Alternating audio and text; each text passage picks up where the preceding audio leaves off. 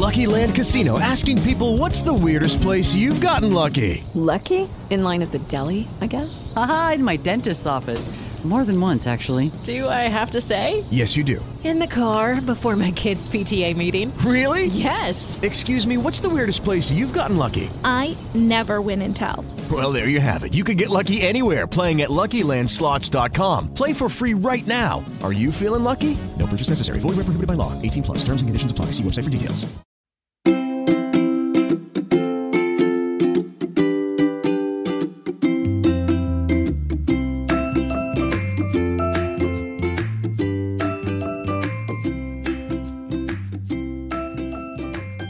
Hei vaan kaikille.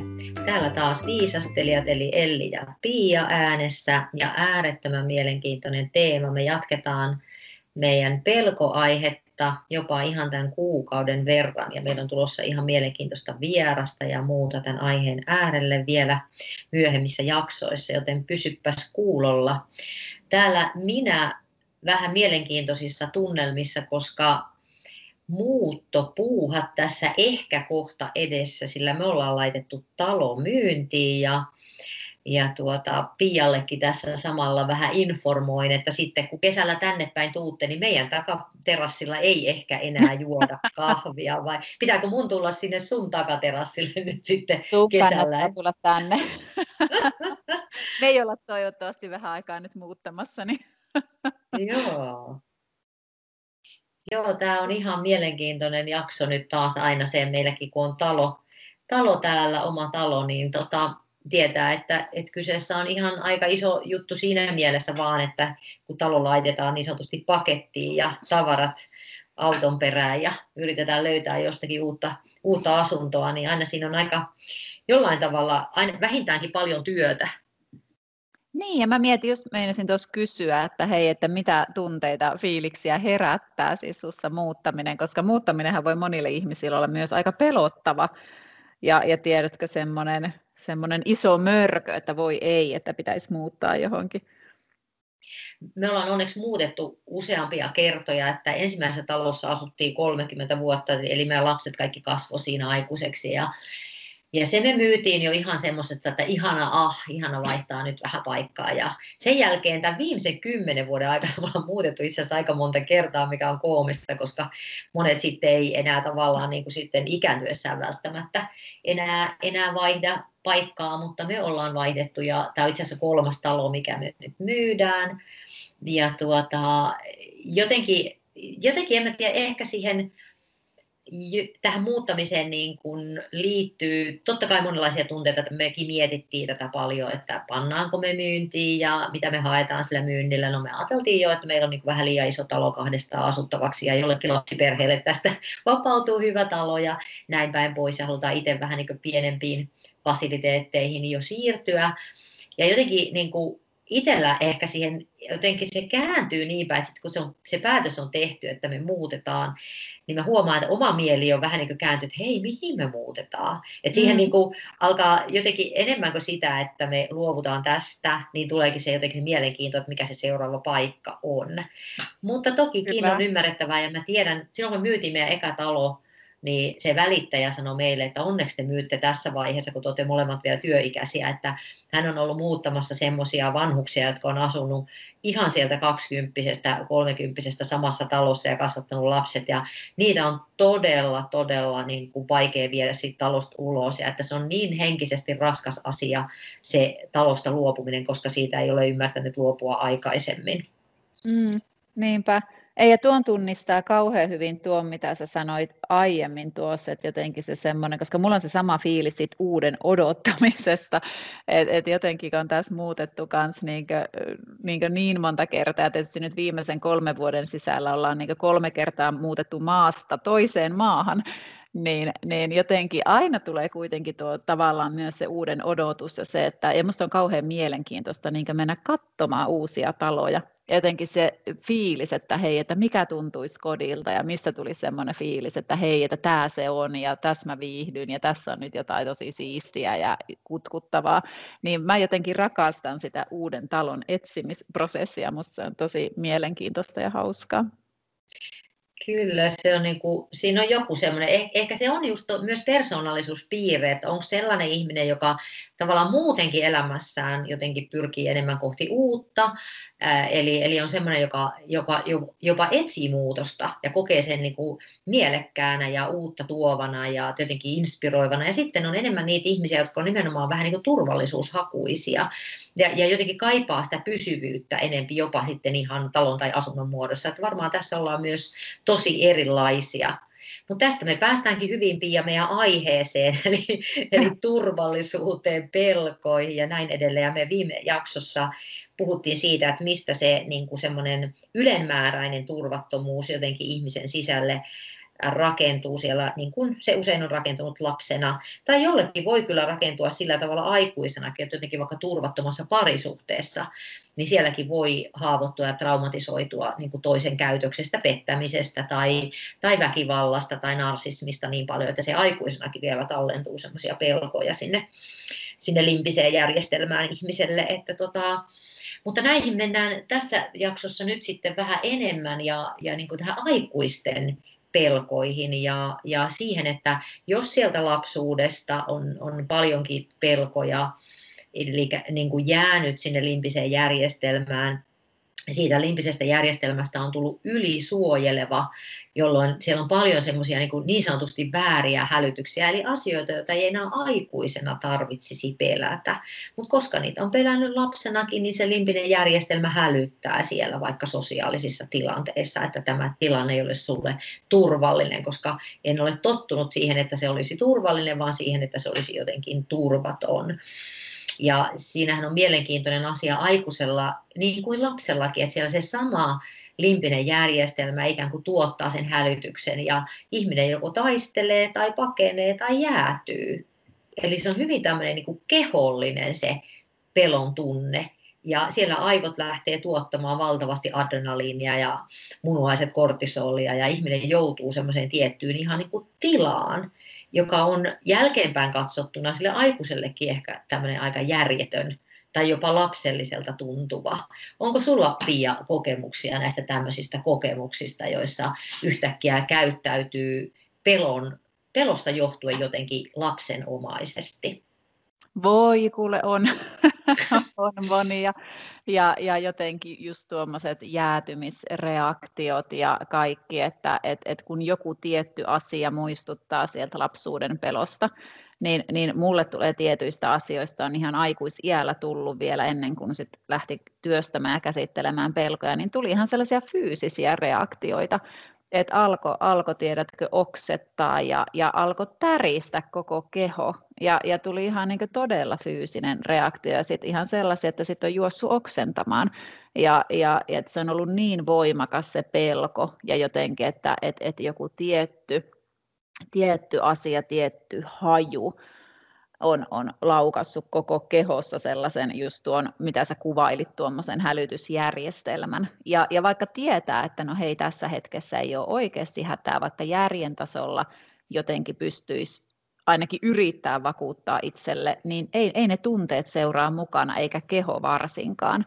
Ja jotenkin musta on ollut tosi mielenkiintoista nyt just aikuisena, kun on työstänyt asioita, kun on tajunnut just senkin, että miten tietyt traumaattiset asiat ja muistot nimenomaan kapseloituu sinne kehoon ja että se keho voi olla se, joka reagoi ensimmäisenä ja sitten vasta se mieli. Joo, sen limpisen järjestelmän tehtävä on nimenomaan ohittaa ajattelu.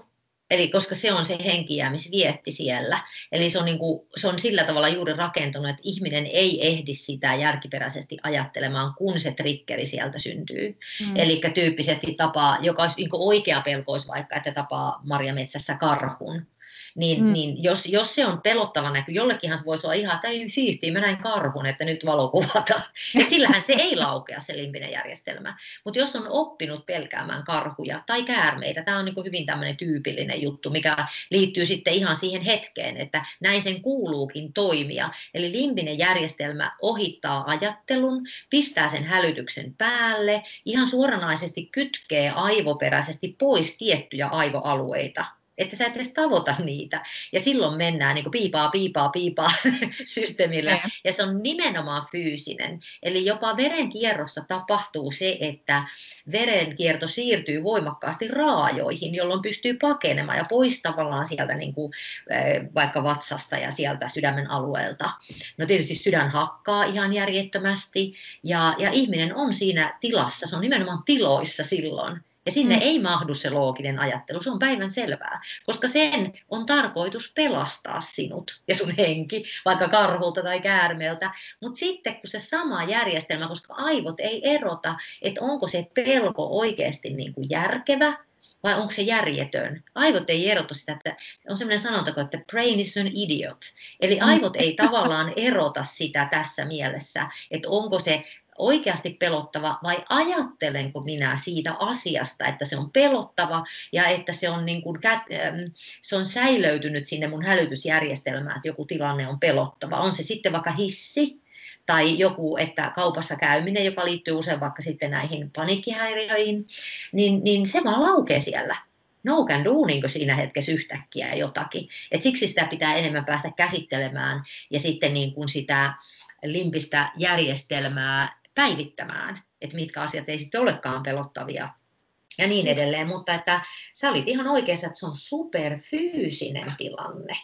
Ja siksi siinä niin kuin myös aukeaa, ja varsinkin jos nämä nyt tulee sieltä lapsuudesta, että se triggeri, se tuoksu vaikka, mitä sä sanoit, se voi olla hyvin tuoksu, se voi olla joku, kun sä ajelet jossain maisemassa ja se muistuttaa, jos esimerkiksi jollain on ollut lapsena niin kuin hyväksikäyttöä, seksuaalista hyväksikäyttöä tai pahoinpitelyä, mitä vaan tällaista, niin joku, tiedätkö, sä kävelet jonkun maiseman ohi, joku rakennus muistuttaa sinua siitä, että tämän tyyppisessä tilanteessa se tapahtuu, niin se on niin kuin sekunnin murto-osassa, kun limpinen järjestelmä niin valmistautuu pelastamaan sinut siitä tilanteesta. Kyllä, ja se on jännä, että vaikka sen selättää sen pelon, koska mulla esimerkiksi sellainen tuoksureaktio liittyy olueen, että koska mun lapsuudessa hyvin pelottava, aggressiivinen ihminen oli ihminen, joka joi olutta, ja mulla se edelleen yhdistyy, se olut, että vaikka enää ei tule sellaista jäätävää, tiedätkö, kehollista reaktiota, että sen on voinut käsitellä, mutta mä inhoon olutta, mä inhoon jotenkin sitä oluen tuoksua ja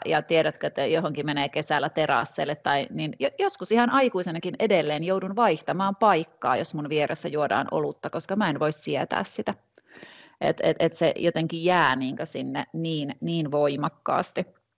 Kyllä.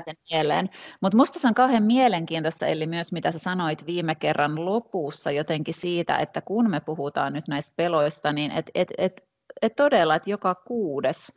aikuinen kärsii jotenkin tällaista toimintakykyä haittaavasta pelosta.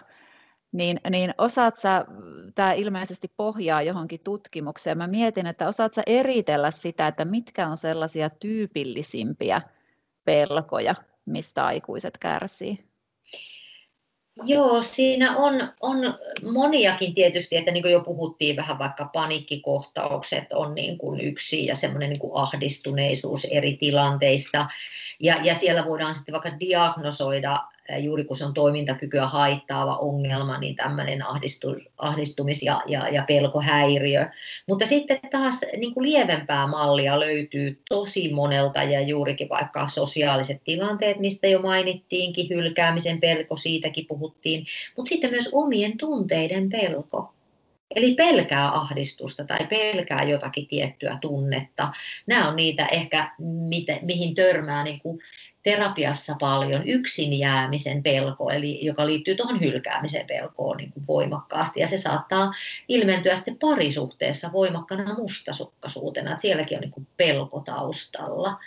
Eli aika tämmöisiä ehkä tuttuja, tavallisia ja sosiaalisen tilanteiden pelot on hyvin tavallisia ihmisillä, jotka kärsii erilaisista peloista. Että tässä nyt muutamia semmoisia, mitkä on niin kuin aikuisiälle vielä hyvin tuttuja tavallisia pelkoja. Ja tietysti se OCD, mihin mennään sitten näiden jaksojen jälkeen. Kyllä, ja mä jäin niin jotenkin miettimään just näiden yleisten pelkojen kohdalla jotenkin sitä, että jos me puhutaan, että ihminen on vielä jotenkin siellä sellaisessa hälytysjärjestelmätilassa, että ei ole lähtenyt vielä käsittelemään jotenkin niitä pelkoja ja muita, niin mitkä olisi sellaisia ihan niin kuin ensisteppejä, jotenkin, että pääsisi ylipäätään ikään kuin siitä kehollisesta reaktiosta eroon, ja jotta pystyisi, koska niin kauanhan kun sulla on päällimmäisenä se kehollinen reaktio, niin sä et kykene käsittelemään sitä asiaa. Et mitkä on tavallaan ne stepit, että sä pääset siihen, että sä pystyt ruveta jotenkin järkiperäisesti palottelemaan sitä pelkoa ja käsittelemään niitä tunteita, mitkä sitten vyöryy ikään kuin hyökyallon tavoin sun ylitse siinä pelkoreaktiotilanteessa. Joo, siinähän on nimenomaan, tavallaan opetellaan sitä, että silloin kun se ikään kuin tulee se tilanne, että se on se hälytysjärjestelmä jo kytkeytynyt päälle ja tavallaan siinä juna menee, niin usein, jos se on vaikka paniikkikohtaus, niin usein siinä harjoitellaan niin kuin tiettyjä kohtia, että missä kohtaa sä pystyt vielä, sä soitat ystävälle puhelun vaikka, sä maadutat itse siihen tilanteeseen, jossa sä olet, eli katsot, että mitä fyysisesti tässä on, tuossa on kaappi, tuossa on lamppu, eli tavallaan et mene liiaksi sinne niin kuin pääsisälle. Sitten on hengitysharjoituksia, eli tämmöisiä on niin kuin siihen varsinaiseen tilanteeseen, mutta se tärkeä käsittely on niin kuin sen tilanteen ulkopuolella. Eli täytyy saada välineitä käsitellä sitä itse vahvaa pelkokohtausta, mikä voi tulla kohtauksen omaisesti, juuri noita, mitä tuossa mainitsin, mutta sitten tarvitsee ihan ulkopuolella tämän vahvan tunteen niin kuin loogisesti ajatellen käsitellä vaikka terapiassa niitä omia pelkoja, milloin ne on muodostunut, mistä ne on tullut, ja juuri sitä, että ikään kuin uudelleen päivitetään sitä mantelitumaketta ja sitä limpistä järjestelmää, eli sitä voi uudelleen päivittää nimenomaan niin kuin keskustelemalla, puhumalla niistä asioista, tekemällä ne näkyviksi, se häpeä sieltä hiljalleen poistuu, jopa hyväksymällä tiedätkö, niin kuin sitä tietyllä tavalla, että nyt on näin. Et mitä enemmän me paetaan sitä, me hävetään sitä, me niin kuin juostaan karkuun, niin sitä enemmän se niin kuin takertuu meihin. Ja mitä enemmän me ruvetaan hyväksymään, että mä oon nyt tässä menossa, mä käsittelen näitä pelkoja, mä mietin mistä ne on syntynyt, mä hankin niin kuin, myös taitoja kohdata sitä tilannetta, kun mua rupeaa pelottamaan ja niin edelleen, niin sitä kautta hiljalleen päästään ulos niistä hälytystilanteista. Ja sitten usein siihen liittyy ihan sitä, että sitä ruvetaan ehdollistamaan. Eli kun ne aivot on oppineet, että joku tilanne on pelottava. Jos se on nyt vaikka kauppaan meneminen sillä, joka on niin kuin, joka kärsii paniikkihäiriöistä, niin tiedätkö, harjoitellaan ensin, niin kuin mielikuvissa mennään sinne kauppaan. Että mitä se on, kun mennään kauppaan. Ja monesti tehdään tätä ihan terapiassa, että on niin kuin joku aikuinen läsnä siinä katsomassa sitä mielikuvaharjoitusta. Ja sitten ruvetaan harjoittelemaan, että tiedätkö, että lähdetään kauppaan, otetaan kassi, otetaan kukkaro ja mennäänkin vaan ulos. Mutta ollaan niin kuin menossa kauppaan, tullaan takaisin sisälle. Eli pieni askelin. Sitten kävellään seuraavalla kertaa sinne kaupalle, mutta ei mennä vielä sisälle. Kierretään se kauppa ja tullaan takaisin. Eli lähdetään altistaan niille asioille, mitä pelkää, koska se on purettava sieltä limpisestä järjestelmästä, että joku asia on pelottava, jos ei se oikeasti ole. Ja se ei tapahdu oikein millään muulla tavalla kuin että käsitellään niitä asioita ja sitten altistetaan.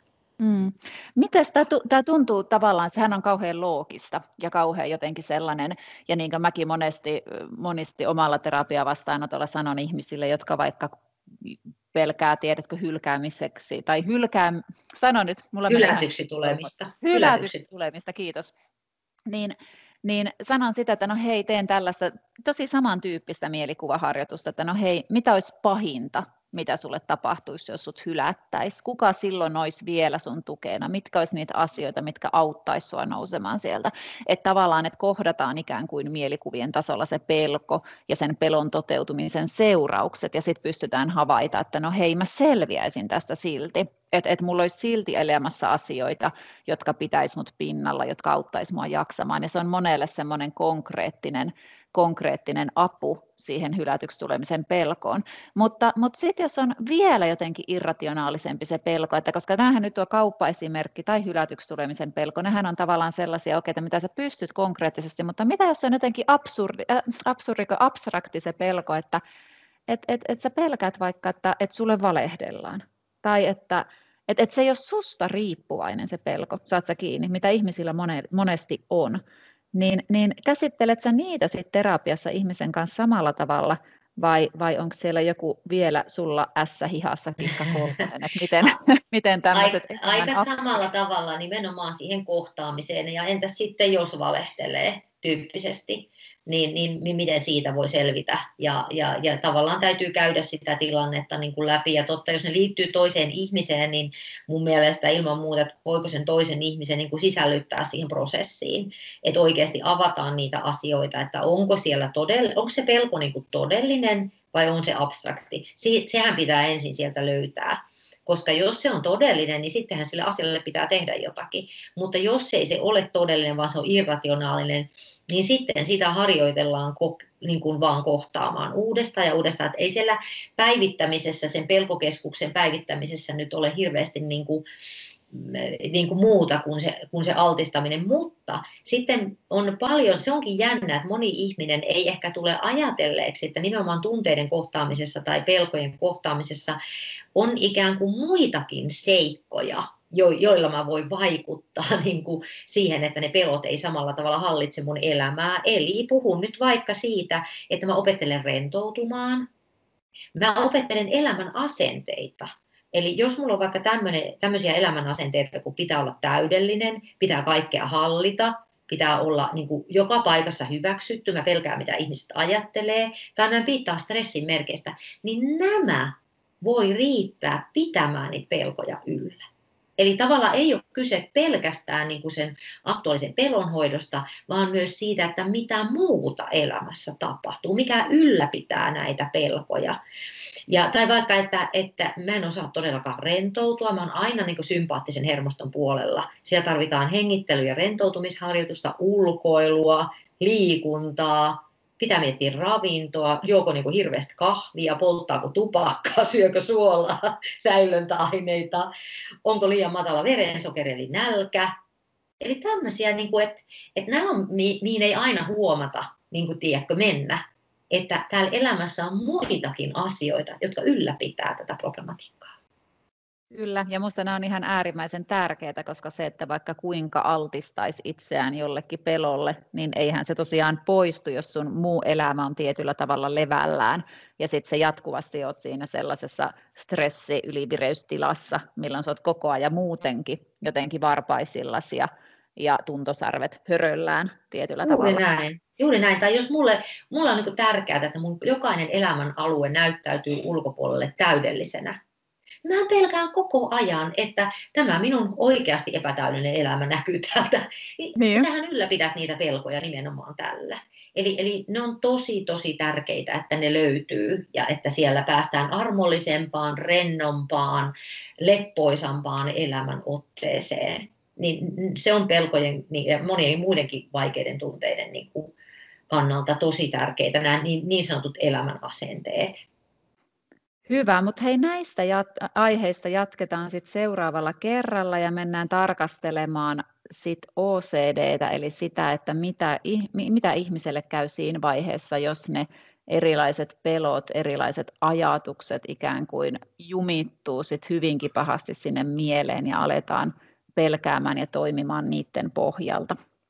Kyllä, on tosi mielenkiintoista vielä sukeltaa vähän niin kuin asteen verran syvemmälle. Ja myös niin kuin muistetaan OCDn kohdalla, että tämä on Suomessa vielä tällä hetkellä niin kuin vähän semmoinen asia, että välttämättä OCDn hoito ei ole ihan sillä tasolla monellakaan paikkakunnalla kuin millä se voisi olla. Eli tähän on tullut myös tosi paljon niin kuin uutta tietoa ja tästä osataan tänä päivänä maailmalla jo enemmän asioita kuin mitä aiemmin. Eli musta on mielenkiintoista, meille tulee vieras sinne ja päästään oikein nyt sitten sukeltamaan aiheeseen, josta ei nimensä omaa sitä tietoa kovin paljon vielä ole. Hyvä, eli pysykää kuulolla ja jatketaan tästä ensi viikolla. Moi moi! Moikka!